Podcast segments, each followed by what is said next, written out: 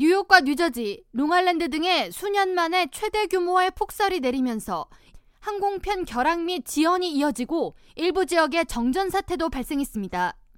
국립기상청에 따르면 맨해튼 센트럴파크의 13일 기준 3.2인치의 눈이 내렸으며 코니 아일랜드에 6.9인치, 롱아일랜드 글렌코브에 8.1인치, 스토니브룩에 7인치, JFK 공항에 4.2인치 등의 적설량을 보였으며 뉴저지 서섹스 카운티 13인치, 뉴왁 국제공항에 4.9인치 등의 적설량을 기록했습니다. 이날 뉴욕시에는 2인치 안팎의 눈이 내렸지만 뉴욕주 북부와 오렌지 카운티 일부 지역, 서부 교외 지역에 최대 11인치의 눈이 내린 것으로 보고됐습니다.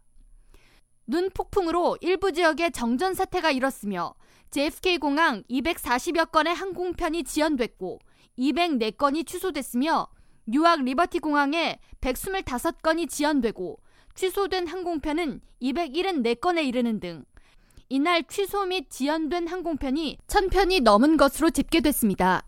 제시카 티시 뉴욕시 위생국장은 14일 도로 결빙으로 시민들 안전이 우려된다면서 뉴욕 주민들은 안전 운전을 할 것과 함께 자신의 집 앞에 쌓인 눈을 치워달라고 당부했습니다.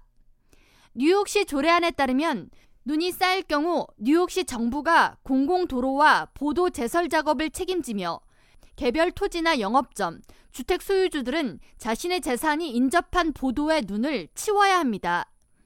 눈을 치울 때 최소 4피트 이상의 폭으로 제설해야 하며 이는 휠체어 통행에 필요한 최소 폭입니다.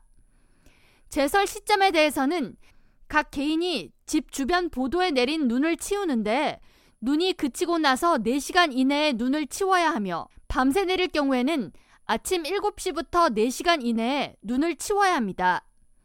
이와는 별개로 눈을 치우지 않아 이웃이 다칠 경우 책임을 물을 수 있기 때문에 눈이 내리는 와중에도 집 앞에 나가서 눈을 치우는 시민들의 모습을 목격할 수 있습니다. K라디오 전영숙입니다.